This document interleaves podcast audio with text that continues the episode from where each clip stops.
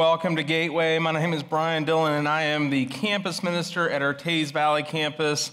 And uh, I just feel like we're in a moment this morning. I feel like God is trying to speak to us this morning uh, through this worship. And I just, uh, you know, I had a lot planned at the beginning of this, uh, but that worship was just incredible. I mean, uh, it was awesome. And they brought a violin out for Pete's sake. I mean, it is, uh, I feel like we're in a moment this morning. So I just want to step right into it. I hope that you will be receptive to whatever it is that God is saying to you this morning. I, I, I hope you came this morning with a heart that is open, ready for Him to speak to you this morning.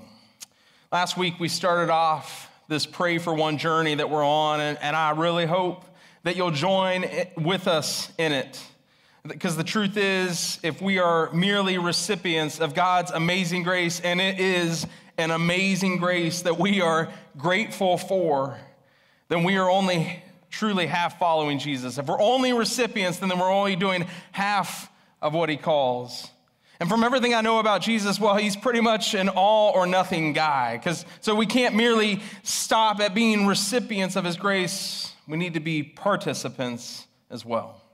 Jesus has commissioned each of us to make disciples, to go and make disciples. And that's part of what being a Christ follower is and what it looks like. Certainly, our sins are washed away by the blood of Jesus, and because he overcame the grave, we have an eternal hope. We will never forget that. We should never forget that. But we should also want to be sharing the good news with those that are lost. We have received it, now let's be participants in sharing it.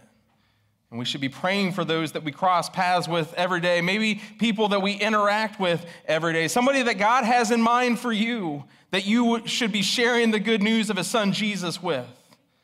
And we can't just sit back and say, oh, somebody else will do it instead. I'll let somebody else take care of it because God is going to give you a name that you are responsible for. And the truth is, if you say that somebody also do it, there's the, there's the risk that that person would never hear the good news of Jesus then. If we're going to truly pray for one, we should know the impact that it has, the responsibility that we have to share the gospel with that person. God has somebody just for you in mind. And so I hope you will join us on this journey. We're looking to reach the lost in a new way. We're looking to change our community by sharing the good news of Jesus. And so I hope you'll join us, ready to be amazed at what God can do when His people commit to praying for one another and intentionally sharing Jesus with those that don't know Him. We started last week by being challenged by the Sermon on the Mount and how we view others and how we love and, and pray for even our enemies. And the challenge then is to pray for everyone, even the folks that we don't want to run into at Kroger. Even the people that you avoid getting, you, you decide that I'm not going to get ice cream this week because I don't want to risk going down that aisle and have to talk to that person. Sometimes that, that will even drive us away from ice cream. That's how much we don't want to talk to people sometimes. You know, Dave mentioned last week that he might just start going to the Kroger in Teays Valley instead of the one over here so he don't have to run into any, into any of you all. And well, I have taken up a different method. I just do all of my shopping at 10 p.m. when everybody's in bed. That way I don't have to risk seeing anybody. I don't have to deal with any of you. I just do my shopping and I can go home. That eliminates a lot of the people that I don't want to see, I don't want to interact with. Actually, last week somebody told me uh, something humbling, and they told me after the service that perhaps it's me that nobody wants to see. Maybe nobody wants to run into the preacher at Kroger. Uh, and so maybe when I don't see anybody, they're just quicker at getting away from me than I know.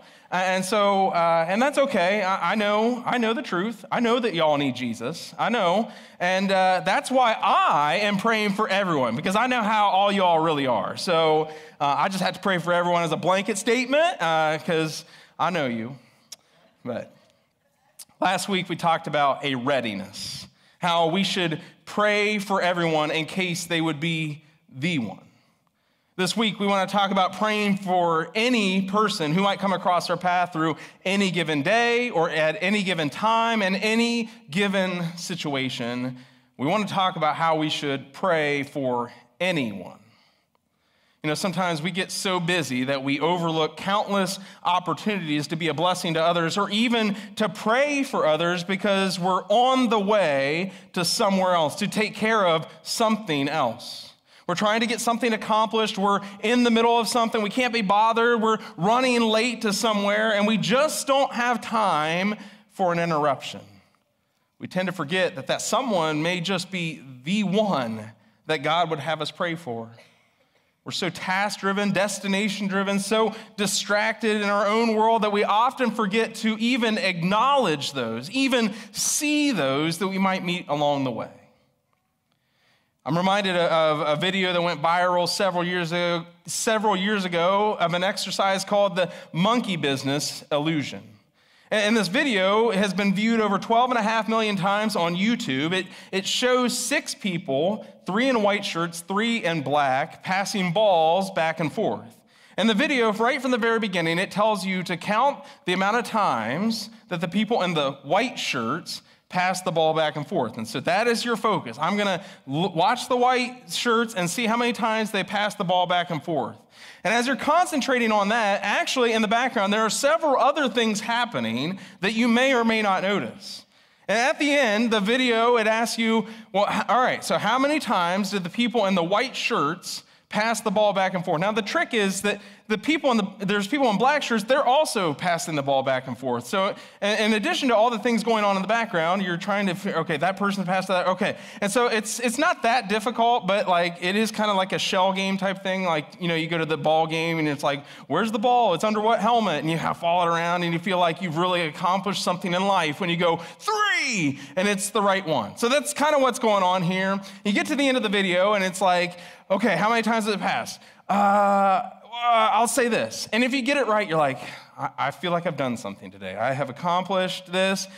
But once they tell you how many times the ball has been passed, they start asking you some other questions. And it might seem a little strange to you because you may not have even noticed that what they're asking the question about even happened in the video. You're like, what are you talking about? That happened? I didn't even see it happen. I was so focused on only the white shirts that I didn't even see it. Now, I kind of wonder this video has been viewed 12 and a half million times. I actually wonder if it's just 6.25 million people have watched it twice because they watched it through the first time and then they had to go back and watch it again. They're like, that happened? I, I have to see this again. I, I, think maybe there's some number uh, fudging there going on.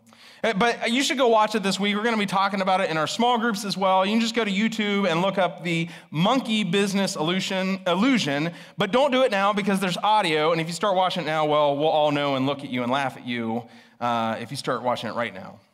But this video, it attempts to prove that we only, we often only see what we want to see. We only see what we are focused on. And I ask this question what are we missing by being so focused on only one thing. What are we missing by only being focused on one thing? And it's, it's an interesting exercise, but really, it's kind of convicting when you start scaling it out to your own life. What are we missing by only focusing on one thing? When we're so focused on getting in and out of the grocery store as fast as we can, or just getting to the airport gate at the last minute, or accomplishing whatever goal that you might be focused on, when that happens, we don't pay attention to anything else around us. Somebody might ask us a question Hey, did you see that? Or what happened in this situation? You go, I didn't even know that happened at all. In fact, a lot of times, anything that detracts us from our goal is usually viewed as an annoyance or, or a nuisance uh, rather than an opportunity. They're just getting in our way.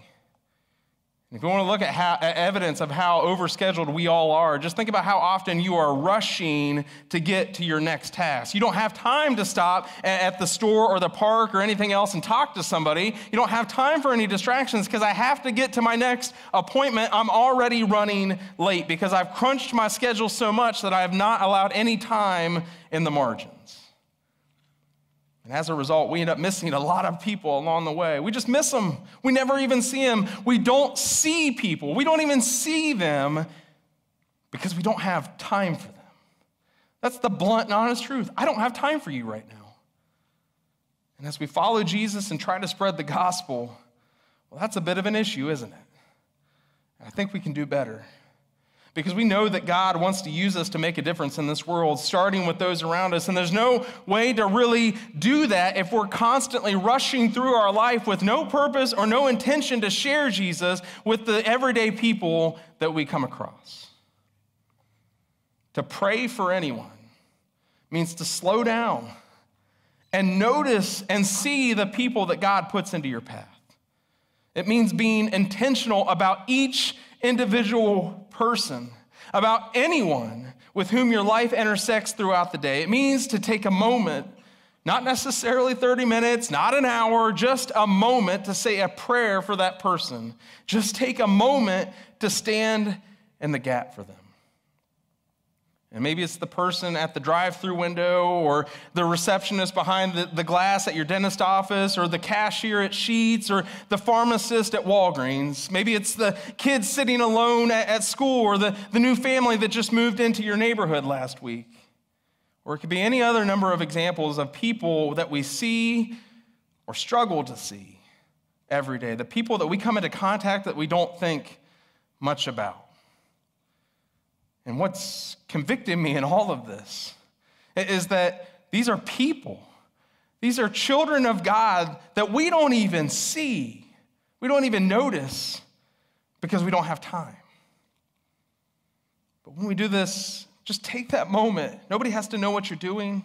You just have to take a moment, a few seconds to smile and wave and, or share a kind word or share some food with them and say a prayer for them.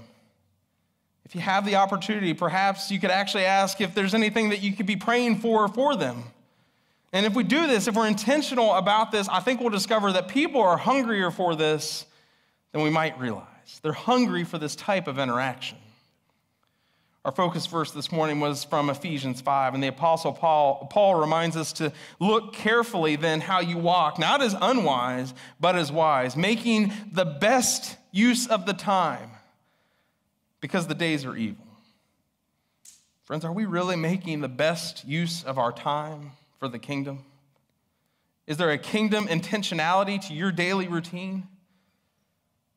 Where have you overbooked or overscheduled or overstretched yourself to the point that you don't even have time for the quick interactions? That's why we walk away people, from people in Kroger, because I don't have time for you right now. What's preventing you from truly seeing the people around you? If you have your Bible with you this morning, will you turn with me to Matthew chapter 8 and follow along with me? We're going to be going through some of the miracles that Jesus performed in his ministry and not look at them so much for what he did this morning, but more who he did it for. You know, it's interesting to look at the life of Jesus and see how many people he met on the way to somewhere else. As he was traveling to somewhere else, people would come to him, or he would run into people somewhat seem like some might think they're random encounters. We know nothing's random with Jesus, but he was always on the way. He definitely had his share of anyone moments. So, starting in Matthew chapter 8, right at, uh, at verse 1, as Jesus is coming down the mountain after preaching the Sermon on the Mount, he's met by a leper who says, Lord, if you will, you can make me clean. And Jesus cleanses away his leprosy. Just a few verses later, in verse 5, Jesus is going into Capernaum, and a Roman centurion stops him to ask if he will heal his servant. Jesus says, I will come and heal him. At the end of chapter 8, Jesus crosses the Sea of Galilee with his disciples into the country of Gadarenes. As he steps off the boat, two demon possessed men, they come out and they block his path into the city. They can't get past him. So Jesus cast out the demons and, and uh, uh, cast the demons out of the men into a herd of piggies, and they went wee, wee, wee. Well, not all the way home, but they went somewhere. In Matthew 9, some men, they, while Jesus is teaching, they come and they lower their friend through the roof of the house. They have to be able to see Jesus. And Jesus stops his teaching and heals the man.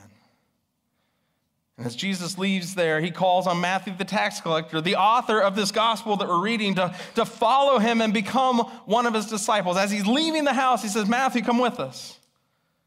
And as you look at the rest uh, of chapter 9, section after uh, each section of scripture, each miracle that we read about starts with something to the effect of as they moved on from there, as he was along his way. And that was just from two chapters here in Matthew.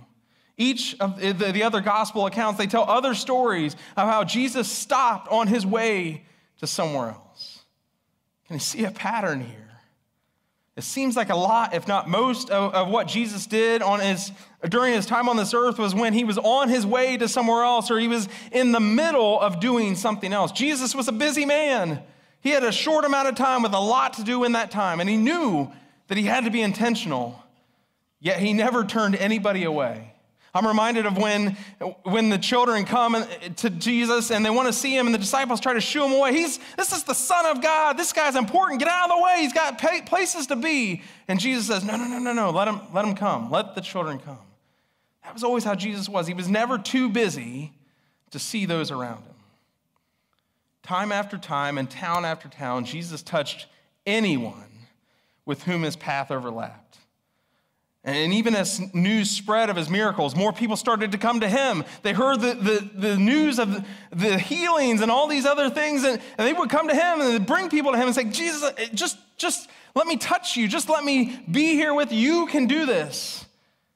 And he never turned anybody away. He always saw them and he healed them. It's almost as if these anyone moments became his normal method of sharing his father's love and power with the world. Because in Jesus' life, he didn't actually travel that far. The northernmost city uh, of biblical Israel was Dan, and the southernmost is Beersheba. And those two cities, they're only separated by about 150 miles. And we, only, we know that Jesus really only traveled about 400 miles. That was the farthest distance he traveled in his life, was 400 miles from home. And that was when he was you know, very young because his parents took him from Bethlehem to Egypt to protect him from King Herod. 150 miles. You and I can travel 150 miles in a day, no problem. You can go up I 79 up to Fairmont, or if you want some warmer weather, you can go down to uh, Wytheville, Virginia, where you can get some cheap gas at the Flying J. If you prefer some real culture in your life, uh, as a Buckeye, I can tell you you can go to Ohio. You can go to Columbus, and you can go to the Columbus Zoo, or you can go to Easton for some shopping, all within 150 miles. But most of the time, our daily lives are in a 30 mile radius. Maybe you have to drive a little farther to work, so let's just say you're within a 50 mile radius of your home. The point remains, whatever it is, the point remains what's our hurry? Why are we always such, in such a hurry? Why don't we do a better job at noticing the anyones who cross our path? I want to go back to Matthew chapter 9 for some insight into how Jesus saw the anyones in his path.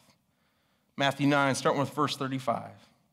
And Jesus went throughout all the cities and, and, villages, teaching in their synagogues and proclaiming the gospel of the kingdom and healing every disease and every affliction. When he saw the crowds, he had compassion for them because they were harassed and helpless, like sheep without a shepherd.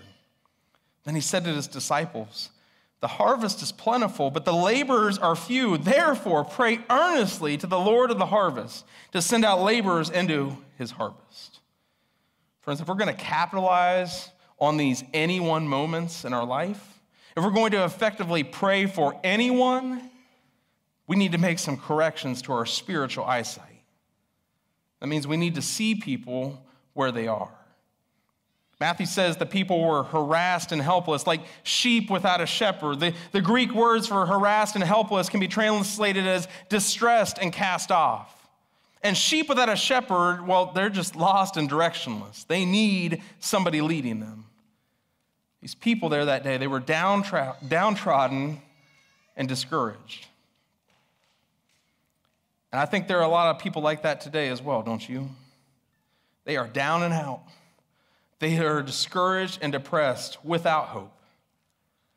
Perhaps there are several in this room this morning that feel that way. COVID has done so much damage to our world, not just physically, but emotionally and mentally as well. And it seems like there's a lasting effect for some that have had the virus where you go through a, a, a period of depression and it changes your mental and emotional state as well. Even for those that don't experience that, or for those that never get the virus, prolonged isolation and separation from others, along with the added stress brought on by all of this, all that we have to deal with every single day, where it's just relentless. Every day you wake up and it's still here and we're still dealing with it. All that added stress is just a recipe for disaster, eh, eh, for distress, and for hopelessness. I recently heard that sometime last year, the Japanese government, they created a new position called the Minister of Loneliness. And his job is to help lonely people make connections with other people.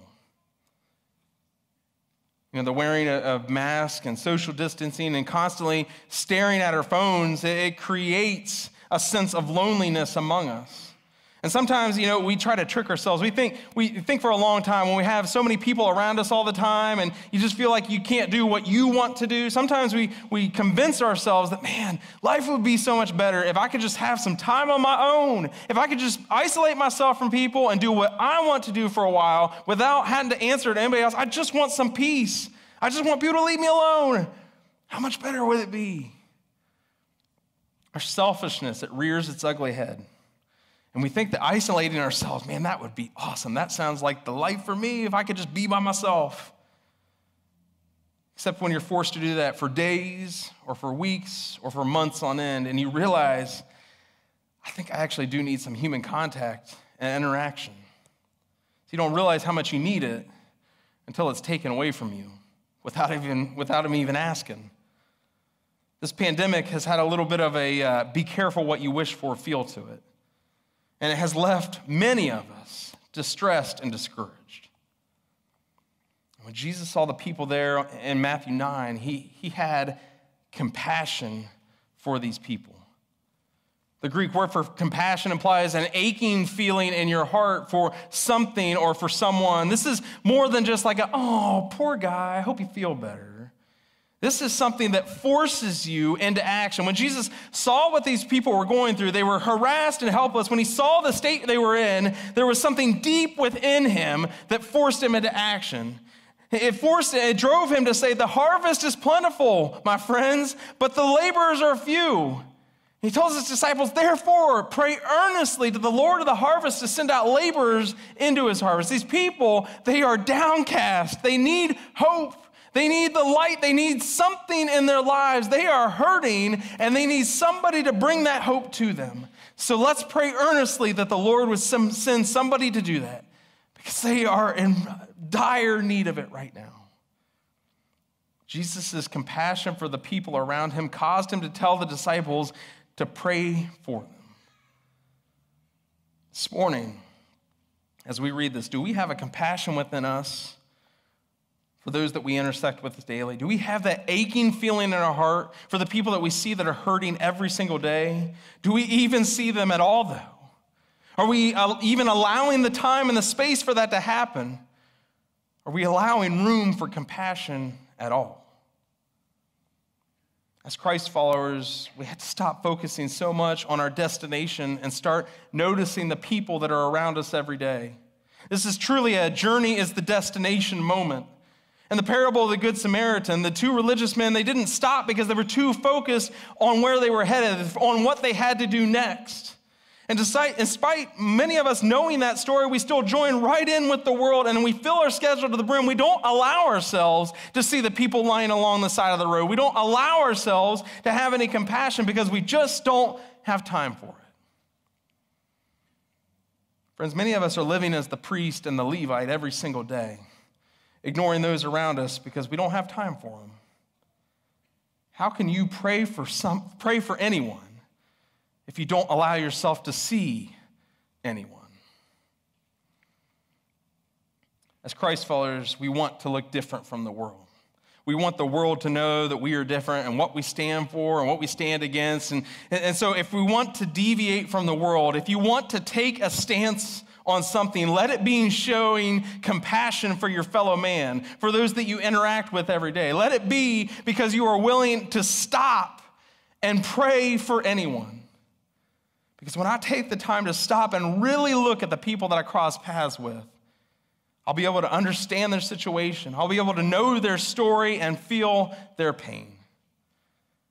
And that's when I'll have an opening to share the love of God with them. That's when I'll have an opening to pray for them. But first, we have to see people, to see people where they are.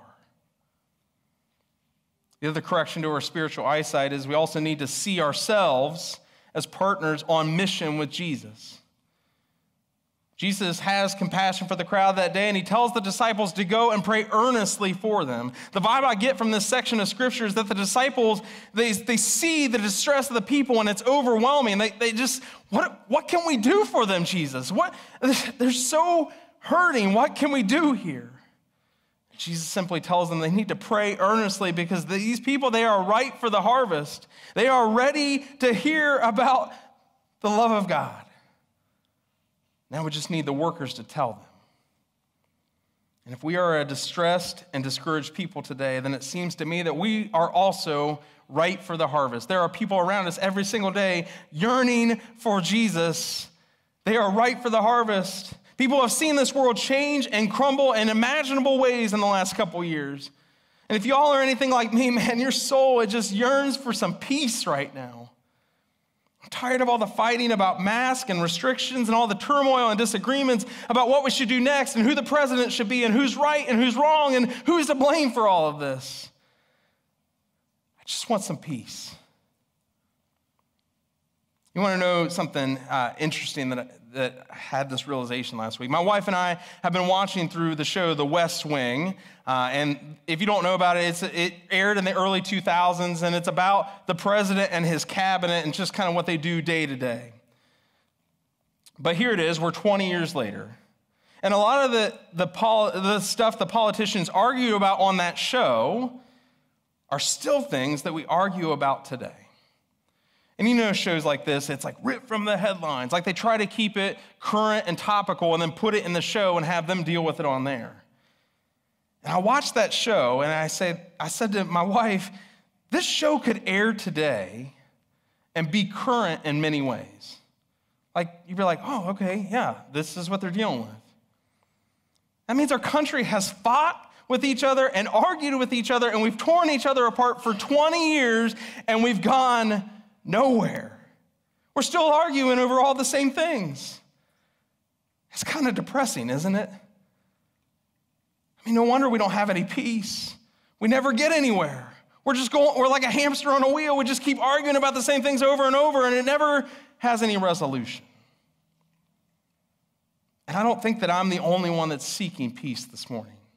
I don't think I'm the only one whose soul is thirsting for the Lord. I think many of you in this room probably feel similar to me, and I think many outside this room feel the same way too. The difference is that those of us in this room, we know who our hope is, and we know who we should be following. But the people outside this room, they don't know. They don't know they have a hope. They don't know Jesus but they wish for something more than what this world is dishing out right now because the world is, dish, is handing out a lot of bum cards. The hands that have been dealt are not working out anymore. People are angry and bitter because this world is letting them down. All that they've known in their life is letting them down now and is leaving them unsatisfied, and they don't know how to express it. Instead, I get I start arguing with people. I, I, I get angry and bitter about things because I don't know how to tell you how I feel. I don't know how to get rid of this feeling in of me. And so I go on social media and I yell at people and I post things and I argue with people because I don't know how to express it. I think it'll make me feel better, but it actually just makes me feel worse. It gets me more angry and more bitter about things. The fields are ripe for harvest, my friends. And this is our purpose this is why Jesus didn't immediately take us to heaven with him when we were saved. You might, you, uh, you might have found yourself thinking, man, I just wish that I would be with Jesus right now because this world is evil and it's hard and there's just all kinds of arguing and people just don't get it. Why didn't you just take me when I was saved? But this is why. We are the laborers that Jesus told his disciples to pray for. We are on mission with those disciples and with Jesus to work in the harvest fields. We have been left here to work in the fields that are full of harassed and helpless people, lost souls in need of the good news of Jesus. We're not here to get somewhere. We're here to be a conduit of God's love and His grace and share it with anybody who would cross our path. And I understand that as you discover that this is your purpose in life, that you might feel a little bit overwhelmed. You may feel like you, you, I can't be a conduit for just anybody that I meet. I can't be a conduit for just anyone that I meet. You might feel like you're unqualified. I don't know enough. I don't, I don't see enough people. I don't have enough interactions. But if you're intentional about it, you can. Author and retired pastor Bob Russell, he recently wrote a story in his blog about a farmer who wrote to his son while he was in prison. So the son's in prison, his father writes to him, and he says, I've decided, son, not to plant potatoes this year. I can't plow the field without your help. And the son writes back and says, Dad, don't plow up the field. That's where I hid all the money that I stole. Well, the next day, the police, who regularly read the inmate's mail, they immediately dispatch a van load of officers out to the field to find this money. Oh, we got him. I can't believe he was dumb enough to write this in a letter. And they send out, they dispatch all these officers out there, and, and they proceed to dig up the entire field. But they found nothing. The next day, the son wrote back, Dad, you can now plant the potatoes. That's the best I can do from here. Russell says that sometimes we use our difficult circumstances as an excuse for giving up and doing nothing. We feel helpless, restricted by our poor environment or our limited opportunities or our meager talent. But it's amazing how much can be accomplished, even when disadvantaged, if we change our attitude and use a little imagination and determination. You may sit here this morning and think, I'm not qualified. I, I, I just gave my life to Christ recently. Or I'm not qualified. I got too much sin in my, in my life. I got too much hate in my heart. I, I, I don't know enough of the Bible. I don't pray enough. See, there's a lot of not enoughs that we could all stack up. But here's the truth we are all sinners in need of a Savior. So, in that way, we are all on a level playing field. But we all have been saved so that we can share the good news of the gospel with others. And I believe if we change our attitude and use a little imagination and determination, we can do it because there's nothing that our God can't do. So it's time that we start seeing ourselves as partners on mission with Jesus. It's time to stop only being recipients of God's amazing grace and what an amazing grace it is, but it's time to start being participants and sharing His grace as well. If we were merely called to be recipients, He would have taken us to heaven with Him when we were saved. But He has left us on this earth to be laborers for the harvest, to be participants in spreading the gospel. If you're only a recipient, then yeah, I think you're going to be miserable and you're going to lack joy because you're really just waiting around for the world to end. Okay, I've been saved. You can come back anytime, Jesus. I don't know what's taking so long, but I'm just stuck here now. Might I suggest that you would find more joy in your life if you chose to be a participant in sharing his grace and see how Jesus changes the hearts of those around you. It's a pretty cool way that God has structured this. It's the beauty of God that He allows us to be a part of it. That when we see life come into others, when we see people accept the life giving truth of Jesus, it gives us life as well. Friends, we were never meant to be merely spectators. Our faith is meant to be living and, and active, good news to be shared with others. James says that our faith without works is dead. It, our faith, it needs to be exercised. We must be participants, not just recipients. We have been filled with the Holy Spirit for a reason. There are people that we cross paths with every single day that need us to be praying earnestly for them. And so let us be intentional. Let us be purposeful about slowing down and taking the time to pray for anyone that we intersect with. So that we can share the love of Jesus Christ with those that are seeking more than this world can offer. Friends, we read this story in Matthew chapter 9, and we see these harassed and helpless people, the downcast and the discouraged. We, we see that, but we're living that. There are people around us every single day that are hurting, that are struggling, that are seen by no one. And so let our calling be uh, as followers of Christ that we would stop and slow down and see those that nobody else sees. Let's pray. Father, this morning, we're so thankful that we can be here together. So thankful that we can worship you for all that you are, that we can learn from your word, and we can just have a peace, if only for a couple hours. That we would be able to rest in your love and, and just think about how amazing your grace is. Father, this morning, I'm so thankful that while we were still sinners, you sent your son Jesus to save all of us. We are all sinners in need of a Savior. We have all been separated because of our sin from you. But you sent your Son Jesus to wash away all of our sin. He came and he knew what was required. He knew how bad it would be, and yet he still did it for each and every one of us. He still went to the cross and endured this painful death for each one of us so that all of our sin for all time would be washed away. Because you loved us so much, you sent him to die for us. But he overcame the world. He overcame death. He overcame this world. And so we know that anything that this world might throw at us, we can overcome because Jesus is with us. Father, though we know that this morning, and sometimes we struggle with that, there are so many in our communities that don't know that. And so right now, they're just kind of hanging by a thread. They are downtrodden and downcast. They are harassed and helpless, and the fields are ripe for harvest.